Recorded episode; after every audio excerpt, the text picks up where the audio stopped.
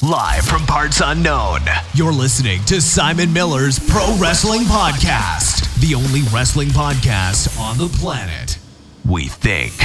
Sit back, relax, prepare for positivity to run through your veins as Simon Miller gives you your weekly dose of powerful pro wrestling audio.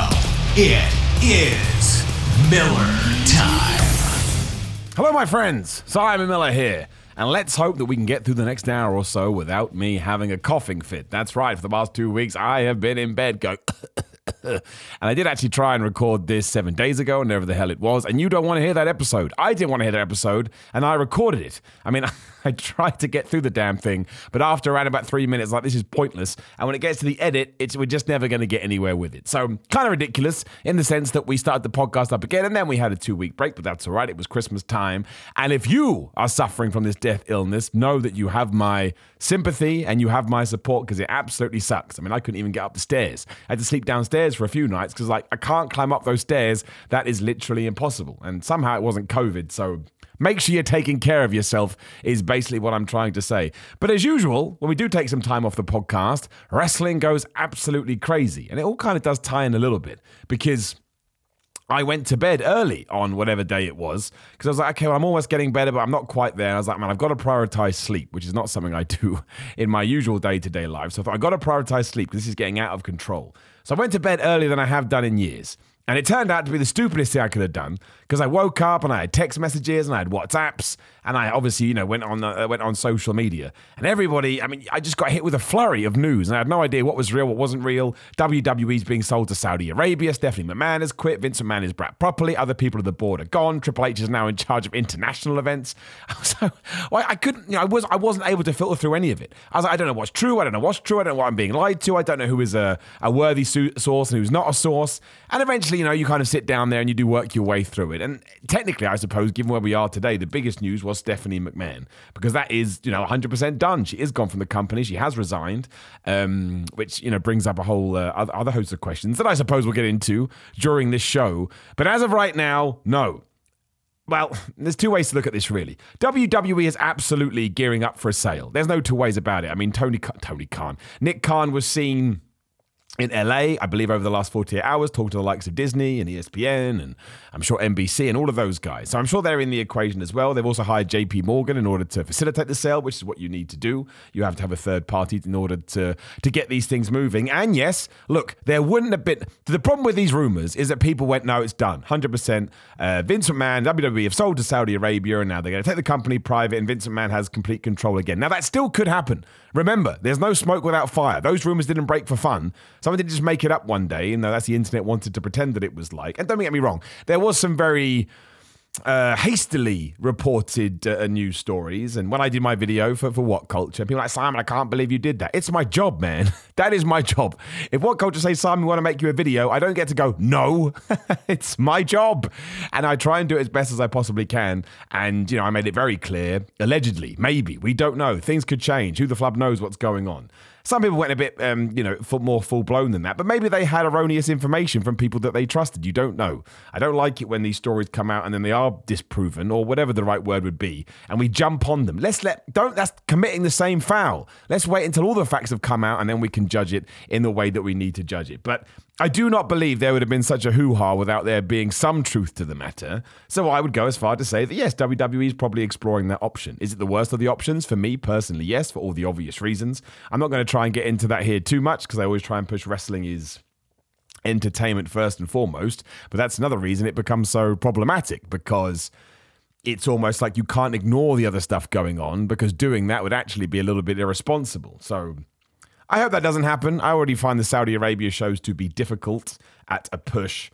But who the hell knows? It is the big question. Like, who the hell knows what happens from here? I mean, if they haven't sold by the summer, I'd be surprised just because I believe they have to start renegotiating the TV rights at the end of the year. And let's say that NBC buy them. Is it Comcast that owns NBC? Whoever. We'll go with NBC. Obviously, they own um, the USA network, which Raw currently airs on. So they're not going to bid for their own television show if they own the damn thing. And that's why I think the summer seems to make sense. Then you begs the question what happens with SmackDown? Because if NBC buy WWE, then obviously come 2024, they would then own SmackDown. Do they put that on, uh, you know, um, uh, network TV or whatever it is in America. I get confused. Not cable, basically. The same as what Fox does, right? So it's, it's available to more homes. And maybe they would do, because from the research that I have done, I do believe that the numbers that SmackDown is pulling over on Fox is far better than anything NBC is doing.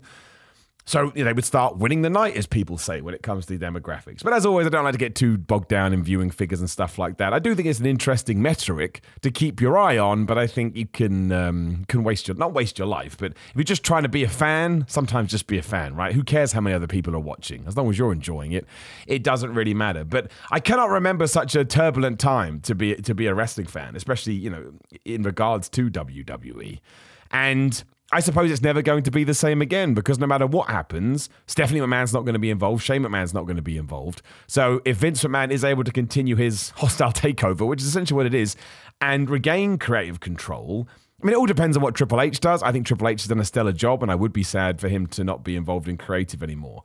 But if he does also get pushed to the wayside, which is also a possibility, I don't think you can rule anything out at the moment, then yeah, you have to start asking yourself when Vince McMahon, excuse me for being morbid, does pass away, who the hell takes control of the company then? Because it wouldn't be any of the current hierarchy that would do it, right? You'd have to find somebody else, or maybe a Triple H and Stephanie McMahon would come back then. You just don't know. But the Stephanie McMahon thing has me has me baffled because she took that one leave of absence six months or so ago, whenever it was, and then there was some very very odd. Um, what's the word? There was some very, very odd uh, rhetoric, maybe, from the company about she wasn't very good at this and she wasn't very good at that. And it certainly felt like it was a, I don't want to say an assault, but it felt very aggressive for what it was. Clearly, she had decided to do this, and then there was almost a campaign against her, maybe to try and protect the stock price. I don't know, but I still thought it was a little bit disingenuous. And and then we get to this point where Vincent McMahon does, you know, use his power and his money and his his, his uh, voting power, I suppose, in order to take the hot seat again. And then she leaves. So, I mean, there's a bunch of questions, and I don't have the answers. I'm not going to pretend otherwise. I'm just speculating. I'm just using my brain as best as I can.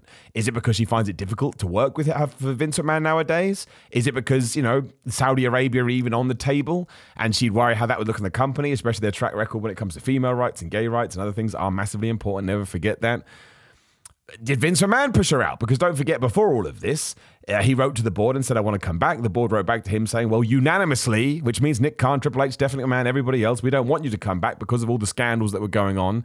And of course, somebody filed more litigation the other day saying there are more scandals coming out. So what the hell are we doing? So we are still at the start of this process.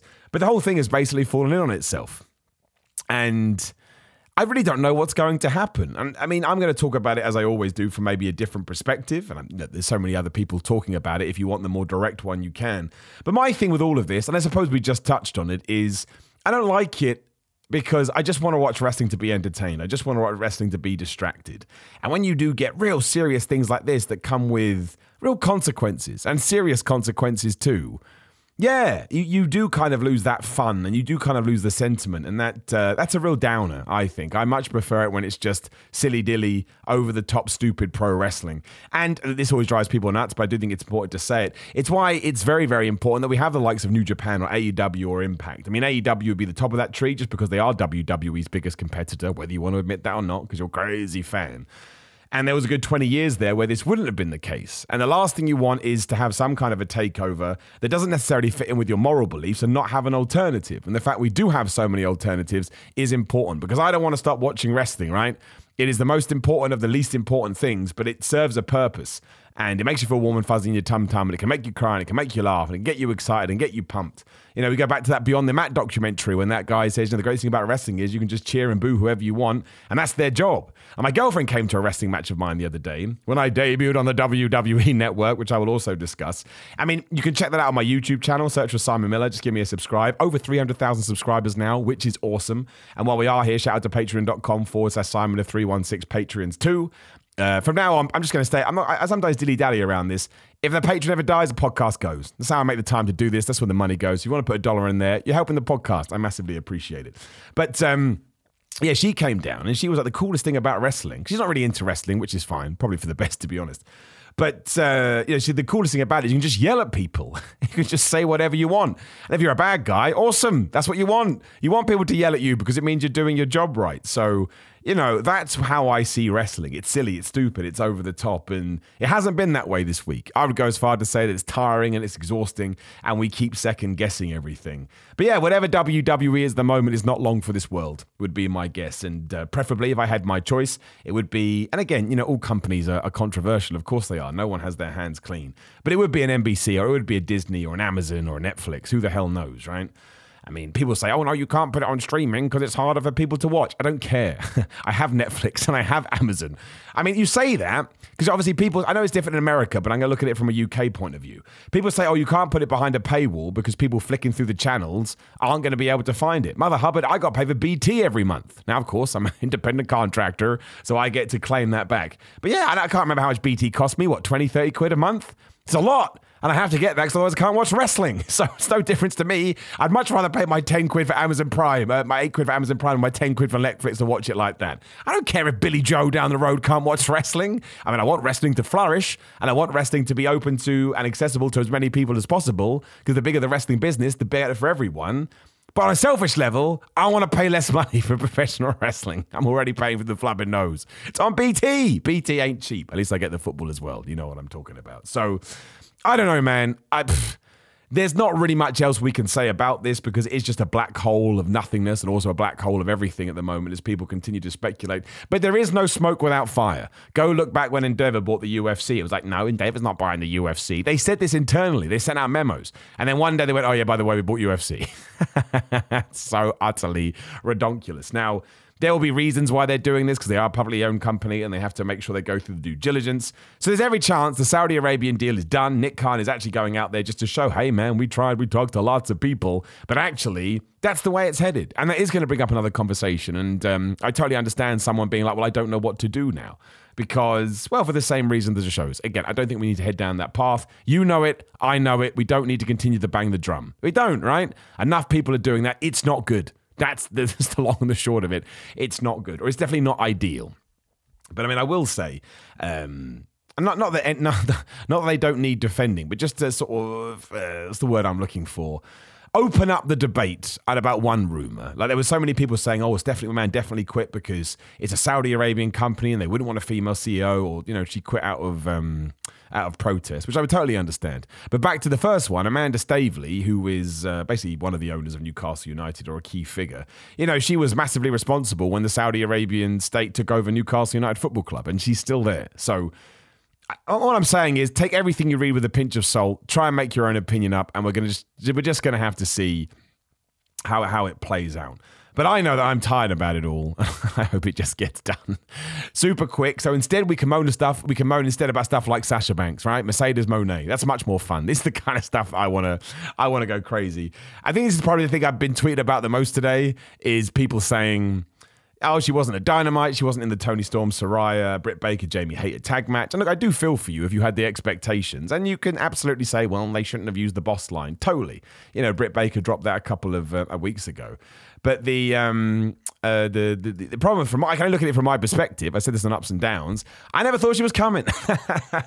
so it's like if I excuse me, if I don't think she's coming, I can't get mad when she doesn't turn up because I've already decided that she wasn't coming. So I think it all depends on on, on sort of how you um, how you approached it. But I don't necessarily think it means she's not coming. Like if I'm New Japan and I've spent all this money, I probably want her to have her first proper appearance, not only at the Tokyo Dome, which she did, but on that February show. Um, I can't remember it's called now, Battle of Something, where she's taken on Kairi. And look, given the fact that Shida has just hinted that maybe she's turning heel, maybe she's not turning heel, we don't know she could team up with Britt Baker and Jamie Hayter to take on Saraya and Toni Storm. They'll need a third person. Maybe that's Mercedes Moné. We have absolutely no idea. So maybe that's what happened. Maybe there is a deal in place, but there's a lot of politics going on. So Tony Khan's like, well, we can actually tease it a little bit. It just won't be for this show. And maybe we ran, we, we ran with that a little bit. But it certainly wasn't comparable to what we did for CM Punk. Like if CM Punk hadn't turned up that day and people have rioted, I'd be like, yeah, what serves you right? What did you think? What did you think was going to happen? You teased the shit out of it. But I, I wasn't massively disappointed. I, I, understand somebody that was, like I say. I'm not saying that you're not allowed to be sad. Of course you are. But I never thought it was going to happen. Although I did think that Dynamite was absolutely fantastic as a weird segue. I thought that Hangman um, Jon Moxley match was fantastic. And don't forget, Jon Moxley doesn't lose that much. I think two clean pins in three years or something like that. So an amazing win for Hangman. Danielson versus Takeshita, amazing. I liked everything with J, uh, MJF too. I think that I thought that helped Takeshita because he was like playing with the big boys. That main event in the best of seven, holy crap, man! That whole seven series has been tremendous as far as I'm concerned. And maybe I do appreciate a little bit more because I have wrestled in a wrestling ring I don't understand how they do probably 97% of things that they do. And to have seven matches and continually come up with something different and unique and varied, they're incredible. I mean, they, they, they truly, truly are absolutely incredible. And I like that women's tag too. I, I thought that was good.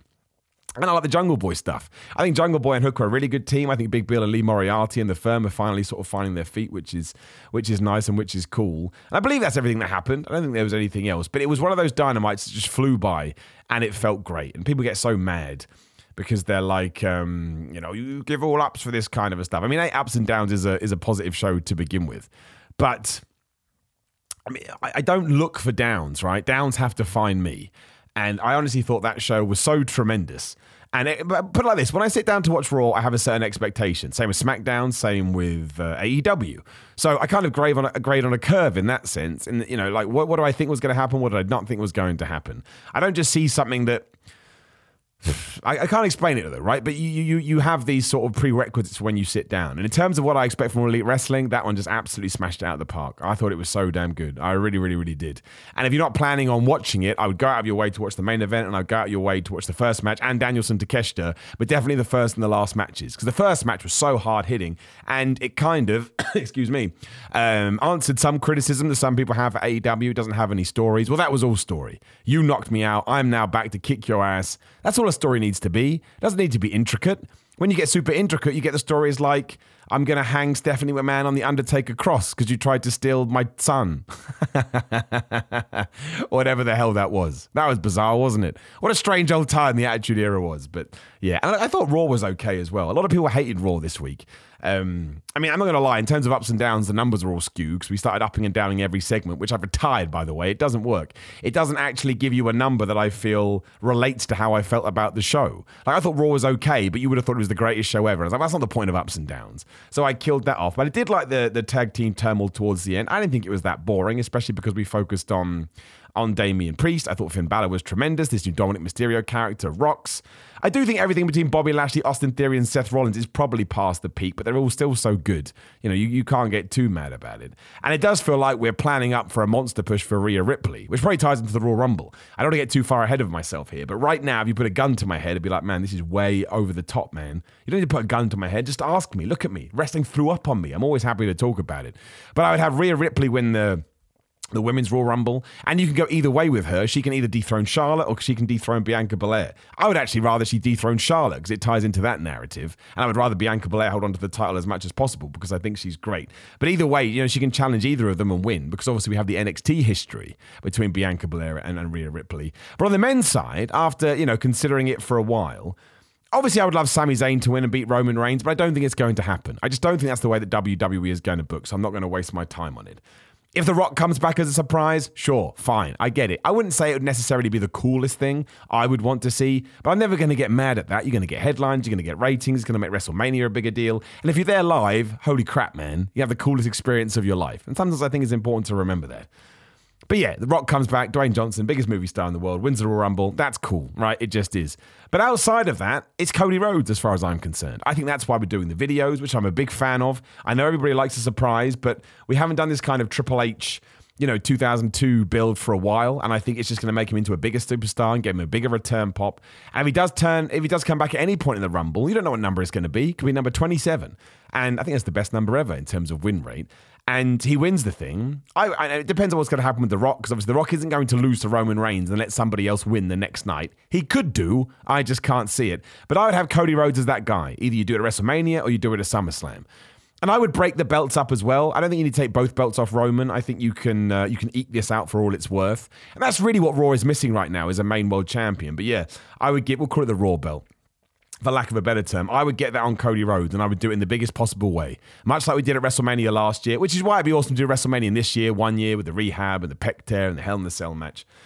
And I think you can turn him into a super duper star. He's the right age, he wants it.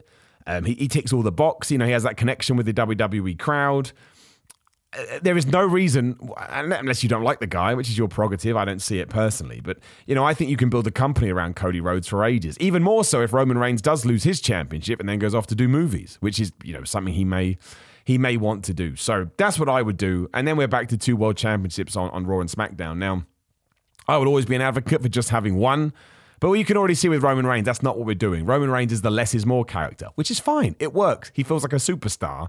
But I think this is the problem with the Lashley, Austin Theory, Seth Rollins stuff, which I do think is great work. And I think Austin Theory especially is doing well. It just feels a little bit past the past the peak because no matter what you're going to do with the US Championship, we still know deep down it's not the World Championship, right? And we want the World Championship to be defended. So it's going to be intriguing though. There's a lot of good uh, pieces in place on the chessboard. And if we do get to the Royal Rumble and we have a good one, depending on who is booking it. We don't know. I think heading into WrestleMania, we could have a super duper card, like a really, really exciting card that uh, hopefully manages to you know continue this momentum that WWE has, which they do have. And they've had this before Vince McMahon walked away. It's amazing that Triple H has been able to continue it on. But again, you look at all the metrics, you look at all the all the numbers, and it was already heading in this direction. So that's why I don't want anything to come and, and mess it up. It's the same with Dynamite. I know their ratings, way too much about ratings today, but I excuse me. But I know their ratings are not what they were. And I'm hoping that with the amazing shows they're putting out, eventually they do balance out. That takes time. But you can still kind of feel it when you watch the show. They have stars, they have that atmosphere, they have that noise, they have the stories, you know, all, all the things are heading in a good direction. And I hope WWE does that too. And Impact and New Japan and everything. I mean, New Japan is about to completely um, reinvigorate their strong brand over here in America. Battle in the Valley, I think it's called. And I think, you know, Carl is going to be on that. Obviously, Mercedes Moné and Kairi and all these big people. Let's hope that that takes off as well. Because again, it's just going to help everybody. The more options, the better.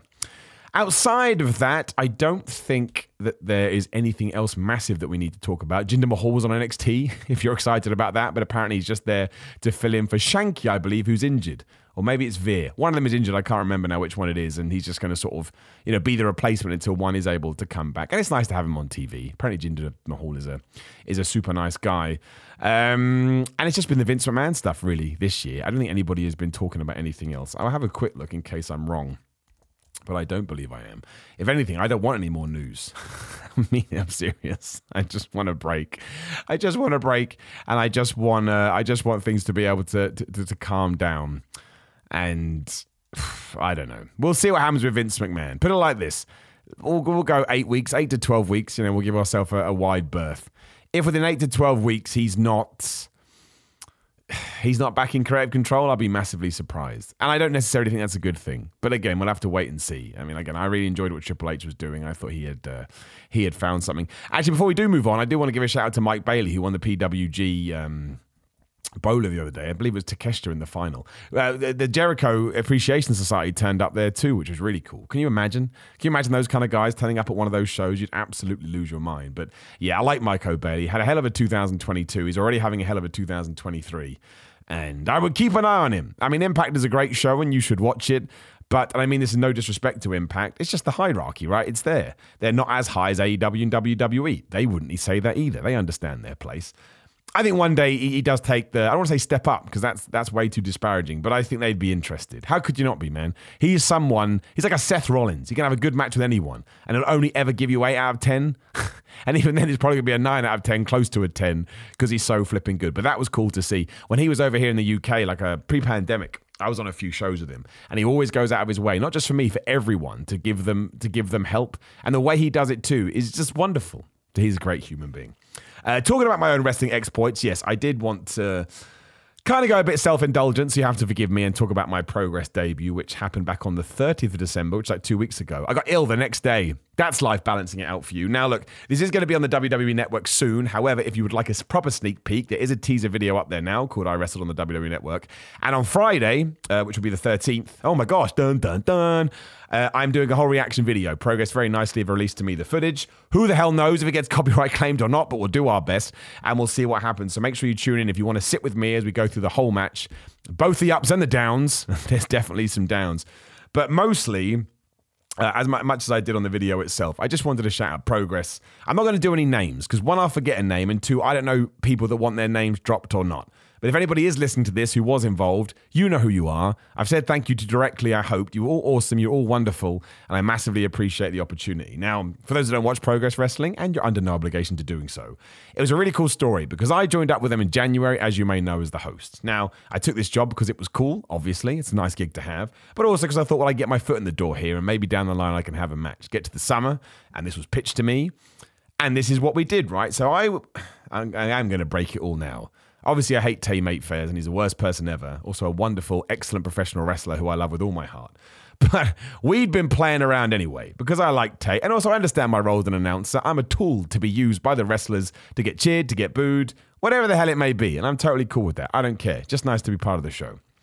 Now, I, you know, me and Tate would always say, "Oh, you can do this to me, and I'll do that to you." Blah blah blah. So you know, we, we kind of had these um, wind up moments, and the progress, you know, crew realized this, and they said, oh, "I think we can build to it." So what we started doing is start to get more aggressive. It started to get more aggressive. There's a show up there at the moment. Uh, it's the one of the Manchester shows, probably September October time where it got really bad and sort of Tate smashed the mic into me. I took my jacket off and there was this cool buzz in the crowd. And the whole point is we got to the uh, the show before the December 30th show and it, it, it, it, almost descended into a brawl. You know, the referees in there, the officials, and people trying to calm me down. Miller, you're a host here, you're not a wrestler, you're not allowed to do it. Which did build to the December show, which is called Unboxing, Deal or No Deal, which is a surprise show, right? They've done it for the last few years. Nobody knows what's going to be on the card. Every match is in the surprise. So as you probably figured out, Tate Mayfairs comes out, he's in the ring, mugs me off once more. I'm dressed like an elf because I have no shame and it made me laugh. But also, we needed to come up with a way for me to hide my wrestling gear. I wanted overshoes, which is not a thing. I just made it up. The Smart Progress team said, just dress like an elf. It's Christmas time. You're here to deliver the final presents of the Christmas season. So that was genius and made this funnier. And they made this really elaborate, over the top video. End of it, the reveal is your opponent, Tate Mayfairs Simon Miller turns around, spear him, whip my elf costume off, which is a perfectly normal sentence to say, and we get on with the match. And I had such a good time. Like, I really did. I think I said this in the video too. I don't want to be too cheesy, but I know for a fact, and I won't get into this because I like to respect people, that uh, Progress just thought I was a stupid YouTube guy. The previous Progress, not the new Progress got bought out, which is totally cool. I am a stupid YouTube guy. And even I would go out there and say that I probably wouldn't be the right person to fit into the wrestling company that they were trying to put on. Now, I wouldn't necessarily say it's changed massively now in terms of their you know, they, they still want to put on bangers of matches, but I suppose there is a bit more wiggle room. So to actually get on there after I thought it was never going to be uh, an option, and to have it air on the WWE network, which is going to be so surreal. I mean, it's crazy enough when I sit down. I can't watch much because I'm my own biggest critic, but I try because that's the only way you get better.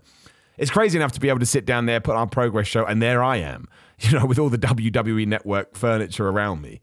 But to actually have a match on there, and some people message me going, Simon, it's not the same. I know what you mean, but it all counts to me. Like when I first took my bump into my first bump in 2016, if you had told me in the next six years, you're going to get to this point, I'd be like, yeah, that sounds all right. And the crowd rocked and everything rocked. And like I say, my, my sister, her boyfriend, and my girlfriend were there, which added to it too. And my good friend Farbod, shout out to Farbod, greatest guy. Um, yeah, it was just uh, it was just it meant something to me, right? You can you can never determine how these things are going to go, but to get that kind of reaction, and I did lose to the most devastating move in all of sports entertainment. Spoiler, but if you're going to watch the video anyway, you're going to know. And you should have seen that coming, really. I won't get into that now because that will tie into something, uh, something in the future. Uh, but I was able to cut a, a, promo afterwards, and I was allowed to say some things that were very, very true to my heart. And everybody got up and everybody applauded, and that is one of those moments where I was like, man, I'm gone. Because not in a million years did I expect that in any wrestling ring, let alone one, you know, you know, like this. So it was badass. It was cool. And as I do have a couple of platforms, such as my YouTube channel and here, I just wanted to sit down and talk about it for five minutes so I can say thank you. Because I do believe it's always important to remain humble and to remain gracious and to remain grateful. Like those, those are the three big things. Like, I'm sure there's loads of people that want an opportunity in progress, and I don't deserve it. Nobody deserves it, right? That's not how the world works. But you put the work in, and you just hope that these things pay off. And so it was just, um, it was a nice moment. And again, if you do want to share those adventures with me on my YouTube channel, I would massively appreciate it. And of course, we would have to see what the future holds because you never know. You never. I don't want to tease it too much, but we're not done. That's all I will say. And actually, while I am here too, shout out to New York as well. If you are in New York at the moment, come to, or just go on my Twitter, or go to Battle Club Pro I'm coming out on the weekend of the 22nd or the day of the 22nd. I got a match against Sir Wilkins. My first ever match in New York City, which is crazy because I had a couple of matches in Texas last year, three matches in Texas last year. So now I'm coming to New York, which is which is awesome. Like you know, who doesn't want to wrestle in New York? So if you are in the area, you want to come down, we'll have some fun with that as well because that's going to be crazy too. I don't believe Sir Wilkins has ever had a match in front of a crowd. So yeah, it's going to be. Um, that's going to be a lot of fun. And if you can come down, absolutely let me know so we can have a chat, we can catch up, and we can see what is going down. And other than that, I'm just going through to make sure nothing is broken because my gosh, it is that t- it is that time of year. And no, I think it's all. Um, I think it's all. That's all we really need to all we really need to talk about. But hey ho, oh, they did announce Supercard of Honor for WrestleMania weekend, so that should be um, that should be quite interesting because it's going to feature talent from AEW and other promotions from around the world. Yeah, that's quite smart by Tony Khan because he always said he wouldn't have the AEW brand associated with WrestleMania weekend. He doesn't want to be one of those companies, which I think is smart. I, I really do think it's smart. I also think it's smart that other people do it too. I think you know these aren't mutually exclusive, but this is a way to sort of you know get the Ring of Honor brand going using your AEW stars at an event you'll probably sell out because there'll be so many wrestling fans that weekend. So I actually thought that was really smart. Almost like he knows what he's doing, eh? Who would have known? Right, let's just move on to questions. Uh, I think that's everything. I usually forget something, but who cares? This is just meant to be. Uh, this is just meant to be a bit of fun. But I just want to say thank you. Start of 2023. I appreciate all of you. Right, let's do the cues, and we move on to answer some questions. Thank you very much as always for sending me some questions. If you don't send me questions, we can't do the questions bit of the podcast. Also, actually, I should have said this earlier too. Um, I've got some ideas for how to actually get this podcast onto YouTube, but it's going to take me a little while. I'm basically building something. I'm looking at it right now. it's an absolute mess. So, if you are one of the people who likes to watch it on YouTube, don't worry. Uh, it's still going to be up on all the audio feeds, but then eventually, yeah, I've got a, I've got a, a plan to make it look better we will see if that works. Anywho, we start with my man, excuse me, Sean Cleaver, who says, Where are Impact right now? From the outside, I feel that it's never really been past the number three slot in the order, and the current product, personally, I feel is lacking in star power. And the budget nature of the program is making it harder to watch. But I say this as a devil's advocate because there is great talent there with Jordynne Grace and more, and it has great comms and creative talent, but it just feels like a promotion that had a trigger to pull and is still just hovering over it. I think that's what it is, to be honest. I think it will always stay in the position that it is. I don't think it will ever die because they clearly have very, very good owners and, have, excuse me, oh man, a very, very good uh, business strategy. And I, you know, with AEW in at number two now, I think it will always just be a nice alternative should you so watch it. And I will say this: if you haven't watched Impact for a while, you should. It's really good. I can imagine that it may become a bit of a feeder system to WWE and AEW, like the people that really get over. And it will also have its lifers. I can see Josh Alexander being there for ages, and he's awesome, and that's great, and it's cool. Uh, someone like Jordynne Grace, I think, absolutely could um, take a step sideways, although uh, upwards, I should say.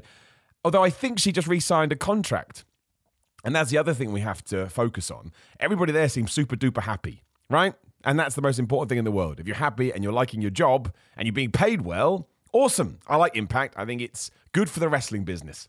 Uh, also, my man Jonathan Orchin said, What is Moneymaker Miller going to do without a manager now in UPW? This is true. At the last UPW show, I turned on my manager, Lewis Rossiter, because he screwed me over by spitting water in my face.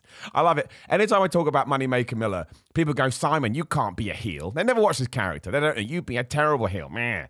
It's like, look, you, you could be right. You're allowed your opinion. I don't care. As long as you're interested, that's the main thing. But I had a segment on the last UPW show where I came out to cut a promo and I wasn't able to say anything for about three minutes because I was booed. and it was fantastic. Like proper jeered, hate. And you can say, oh, Simon, it's just the fans playing into it. Okay, I don't care. It was flipping great. Ryan Hill says, oh man, I do apologize. We talked about it. It was always going to happen. Ryan Hill says, at this point, it's science that you could have Kenny Omega fight anything and it gets a five star match. Kenny Omega versus a bag of hair, 6.25 stars in the Tokyo Dome. If you could have Kenny Omega fight anything real or not, what would it be? I want Optimus Prime. Well, if we're going with this, Ryan, I'll go with the cast of the Teenage Mutant Ninja Turtles or He Man. Ultimate Sports Talk says, What match matches that have already been announced for this year are you most excited about? Could be your own indies or mainstream. Thank you. Oh, that's a question. Well, I, I, am very excited for my match with the Bruce at UPW, but I can't tell you why. it's a big tease, isn't it? But I can't.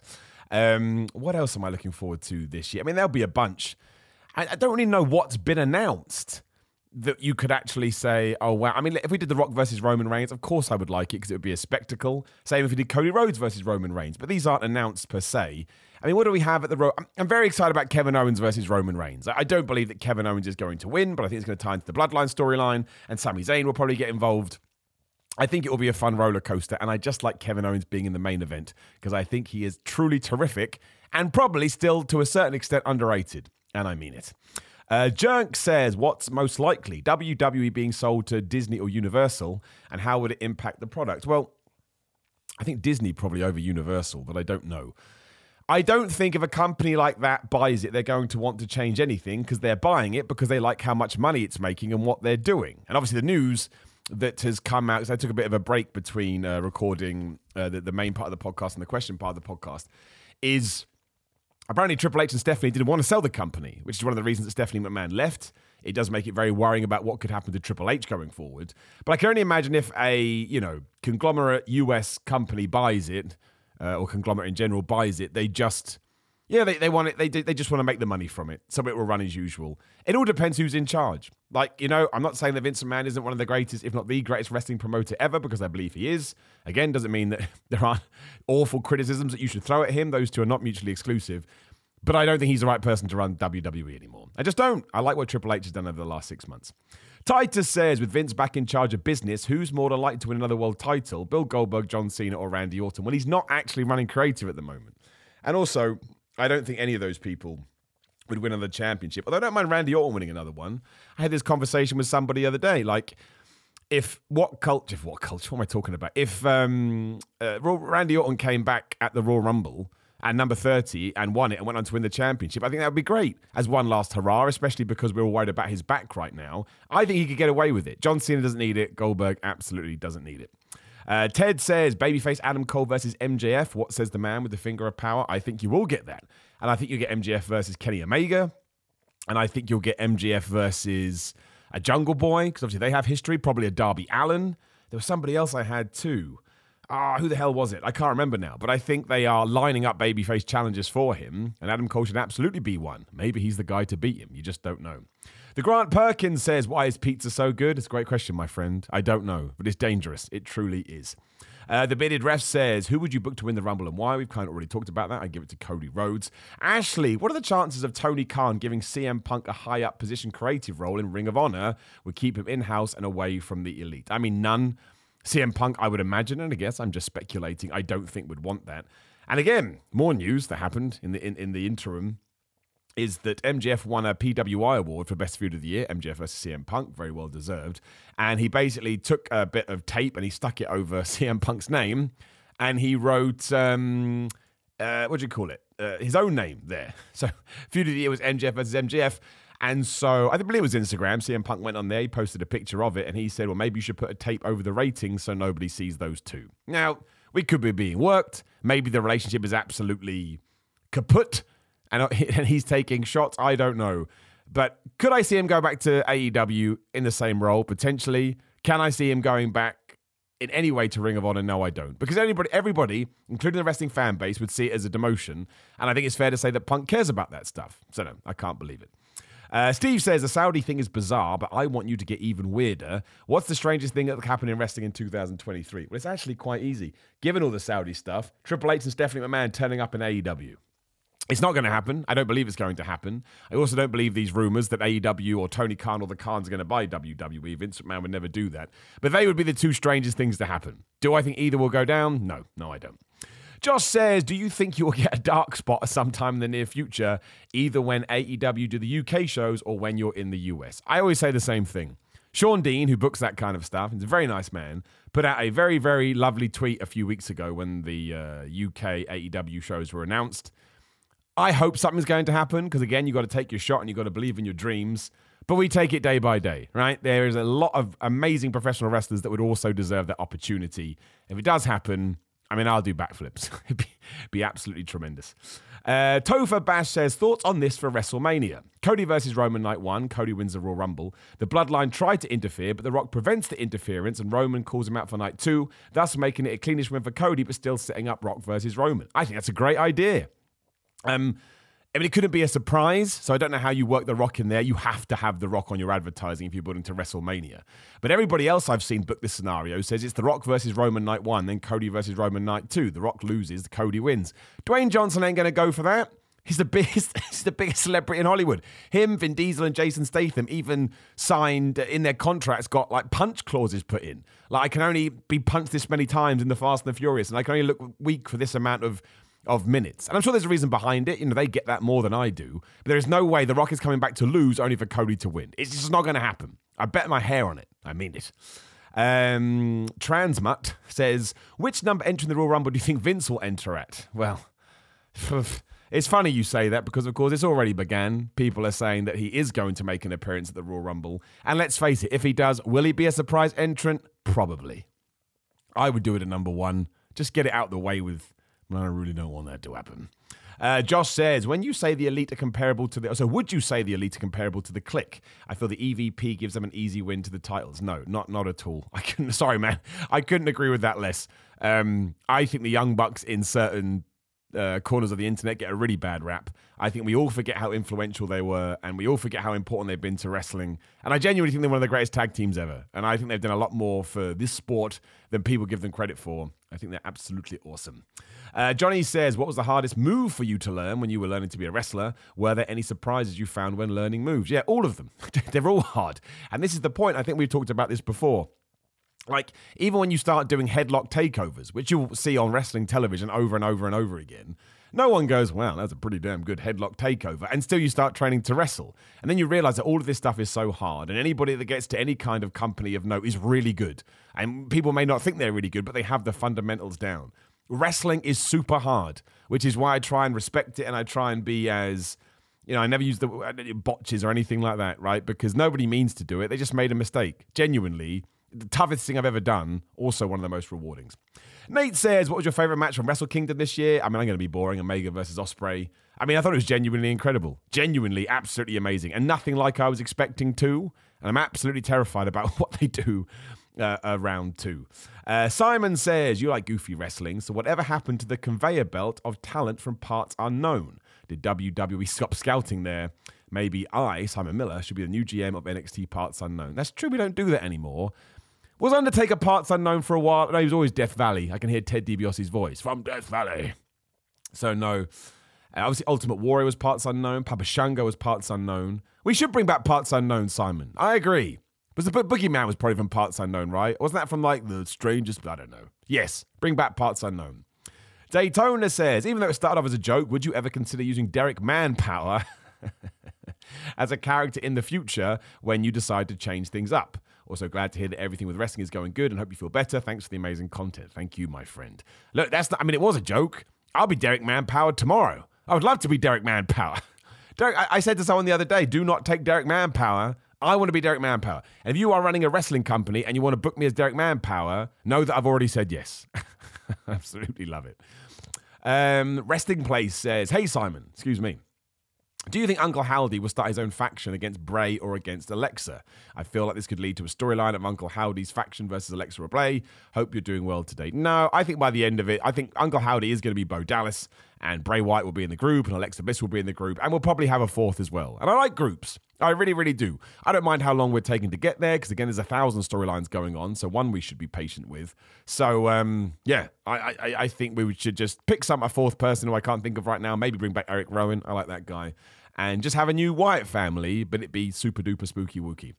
The Ian Sheik says biggest misstep Triple H has made since becoming head of creative. I don't necessarily think the booking of Hit Row has been very good, although I do like the heel turn. Uh, the Dexter Lumis stuff went a bit too long. I would have cut that short and probably doing the whole, you know, here comes a Bronson Reed, here comes Candice LeRae, just because the main roster audience don't know them. And I think wrestling would benefit from doing more build up videos. Like we did that one for Bronson Reed after he had returned, and I thought it was really good. So just more Razor Ramon style, they're coming soon videos to tell the audience why they should be excited. Sometimes you need that. You just do. Juan says, Hey Simon, hope you feel better and had a good holiday season. Do you think that there will be a way that WWE and New Japan can work on making a match between Will Ospreay and Seth Rollins in the future? No. Only because Uh, New Japan are going to say that Ospreay can't lose, and WWE is going to say that Rollins can't lose. And if we are able to figure it out, I believe it's a one and done. However, because of how wrestling works, do I think those two will clash in the future? Yes, I do. It will probably be under the WWE banner. That's just, you know, Will Ospreay isn't even 30 yet, or maybe he's just turned 30. It doesn't sound like he wants to do anything else. He's not using wrestling as a platform to get into another industry. So, yeah, before he and Seth are retired, they will have a match, and it'll be flippin' excellent. oh, man. Sorry about this, my friends. Kenny says, given the return of McMahon, do you think this puts the shows in the UK under threat again? Clash was a success and Money in the Bank will be. Hunter gets it, Vince doesn't. Well, again, he's not making those kind of decisions at the moment. Do I believe that he will? Yes, but no, that's already booked in. He's not going to piss off the O2 Arena. Also, London will have paid, or whatever the right body is, will have paid a hell of a lot of money for that show. And Vince wants to make money, so no, it'll be totally fine. Uh, hashtag Seabag says, What's the hardest part of the ring? You know this, it's the ring apron. Chain says, If you bought the WWE, who would you make champion? Kevin Owens and Sami Zayn, because we need two. Uh, John says, In your opinion, what is the best storyline in AEW right now? Hangman Adam Page and Jon Moxley. It's so simple, but sometimes the simple stories are the best ones. Thomas says, an opponent of yours that you've been most impressed with recently. Oh, man. Well, I mean, Tate Mayfair's. We'll leave it there. I've already destroyed kayfabe enough with that. Otherwise, I mean, Roth is always good. Alexander Roth, I always enjoy working him. I haven't worked Bullet for ages, but that's always a joy. Um, there'll be other people too. I don't want to keep naming names because I miss someone. Everybody. My answer is everyone. Uh, Ashley says, How is the penguin? He's very good. I should put him back in video, shouldn't I? I don't know why I stopped doing it. The Kingsman says, Hey Simon, I recently saw the video from your YouTube channel of you making your WWE Network debut. Just wanted to say that it's truly inspirational that hard work and determination eventually pays off. Keep doing your good work, man. Well, that is very kind, my friend. I massively appreciate messages like that. As I always say, we deserve nothing in this life, but we work hard. And if we do get these uh, cool opportunities, then we should sit down and smile and pat ourselves on the back. So, very much appreciated. Populous says, Do you think AEW or even Impact sees a major market share shift if WWE makes a bad sale and loses even more viewership? My other thought is that if WWE goes south, it's bad for all of wrestling, um, like the S&P 500. Yes, it is bad. You want all wrestling companies to do well, but look, I, I, totally understand where you're coming from. WWE is doing very good ratings. I know it's not comparable to what they used to do, but you have to compare it to the current market. And they're always in the top five on cable, especially for Raw. SmackDown, in terms of demos, is always or mostly number one on Friday nights. And that's what companies care about. So, in terms of, and the same with AEW, Impact less so, but AEW and WWE are delivering very good ratings for their TV partners. And that's all that people care about. They don't care that five years ago Raw was doing triple or whatever. They look at everything else and they say, okay, well, what's performing great right now? And wrestling is right up there. And I hope it continues this way because it's massively important. Uh, Insomnia says, Who is your pick to dethrone Gunther for the Intercontinental Championship whenever that time comes? I mean, I can see Drew McIntyre doing it, even though I don't think he should be the guy. I would have taken a Ricochet, but I kind of feel like we've passed that peak now. Maybe a Bron Breakker, you know? That's not a bad way to bring him up. Bring him up, start him on the IC title, and then get him rock- rocking and rolling. I mean, it sends a message straight away. And I think WWE could get away with more of those. Oh my gosh, like when Santino Marella won, won by just jumping out of the crowd. So, yeah, I'd absolutely do, uh, absolutely do more like that. Sean says, by some point in 2023, will Vince McMahon be back as the creative leader? Yes, I'm almost certain of it. Damn it. Dustin. Could you please do a video on what WWE wrestling style means? Can you compare it to other styles? I mean, I doubt I can do a video on it, but I mean, WWE style is just what you see in the in the ring, really. And most of the time, it's you know the good guy is up at the start. It's basically what normal wrestling is. The good guy is up at the start. The bad guy will then shut them down and beat them up for a while. There will be some hope spots from the good guy where it looks like, oh my gosh, he's going to do it. Then he gets cut down again. Then you get the big comeback, and then you just come up with the finish. That's WWE style. Whereas more independent wrestling can be a bit more bing bang boom, flippy dibby doo dah, you go, I go, you go, I go. But you need all kind of styles. Like look at Lucha Libre. I know everybody says this, but it's true. If I'm trying to get somebody into wrestling, I show them Lucha Libre because it's like watching two crazy people go nuts. it's amazing. oh man, this is not good for the podcast. I lasted so long too. I don't think I'm long for this world. We may have to cut this short because I just had a massive coughing attack and I'll have to cut that out because that will ruin your absolute life. Austin says if you had to choose who you wanted to beat Roman Reigns for the undisputed Universal Championship, who would it be? Mine is Seth Rollins. Hasn't changed. I mean, it'd be Kevin Owens, but it's not going to be. So it will be. Um, it would be uh, Cody Rhodes. I, damn it. Ivan says, Big howdy from Texas, Simon. What was an eye opening experience for you in the beginning of your wrestling career? How many people hated me because I was a YouTuber? I don't care about it now. It was years and years ago.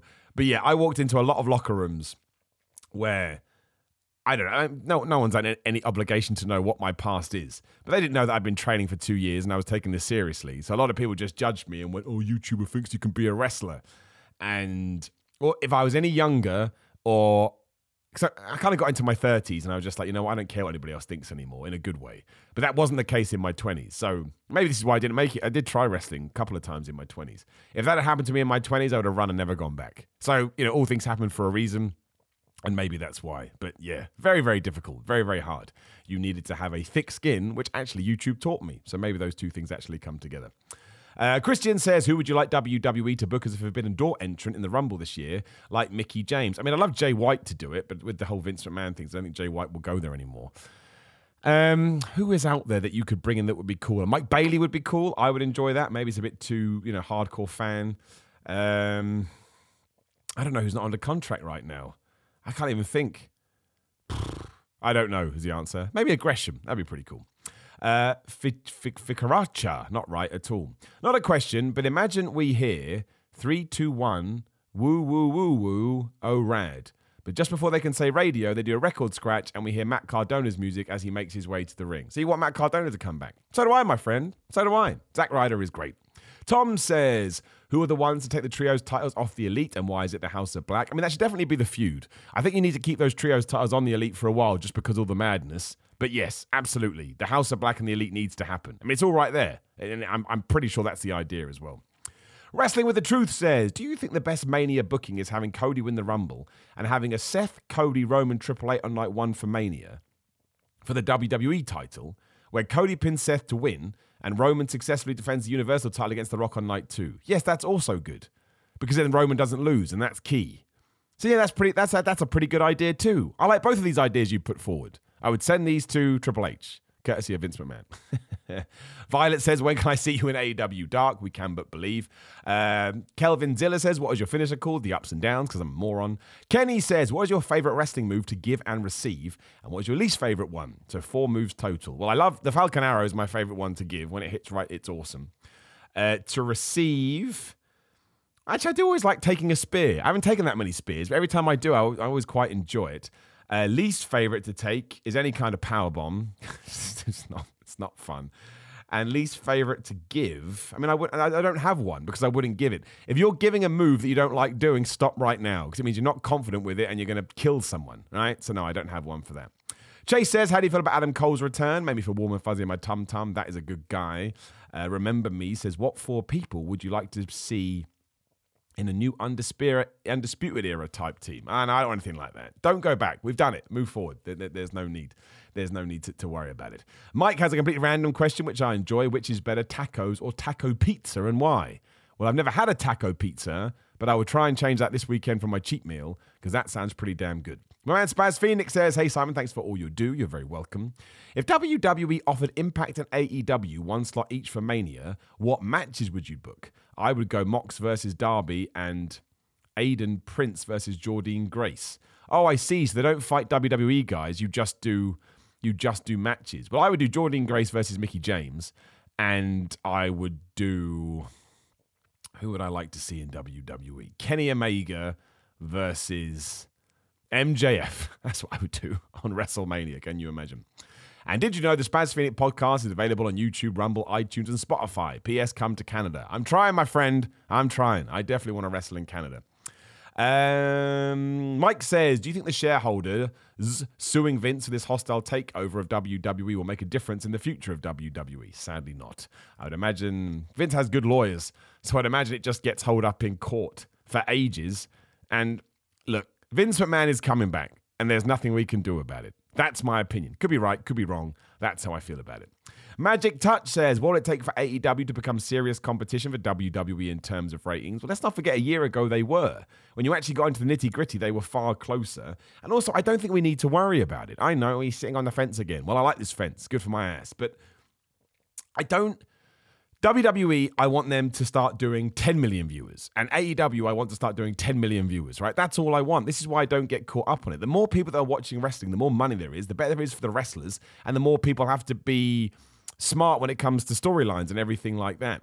So I don't care about the competition between the two. The competition for me is simply I sit down on a Monday, did I enjoy Raw? I sit down on a Wednesday, did I enjoy Dynamite? I sit down on a Saturday or Friday, do you know, what did I think of Rampage and SmackDown and pay per views and premium live events? That's all that matters to me. Which promo did I enjoy? Which match was the best?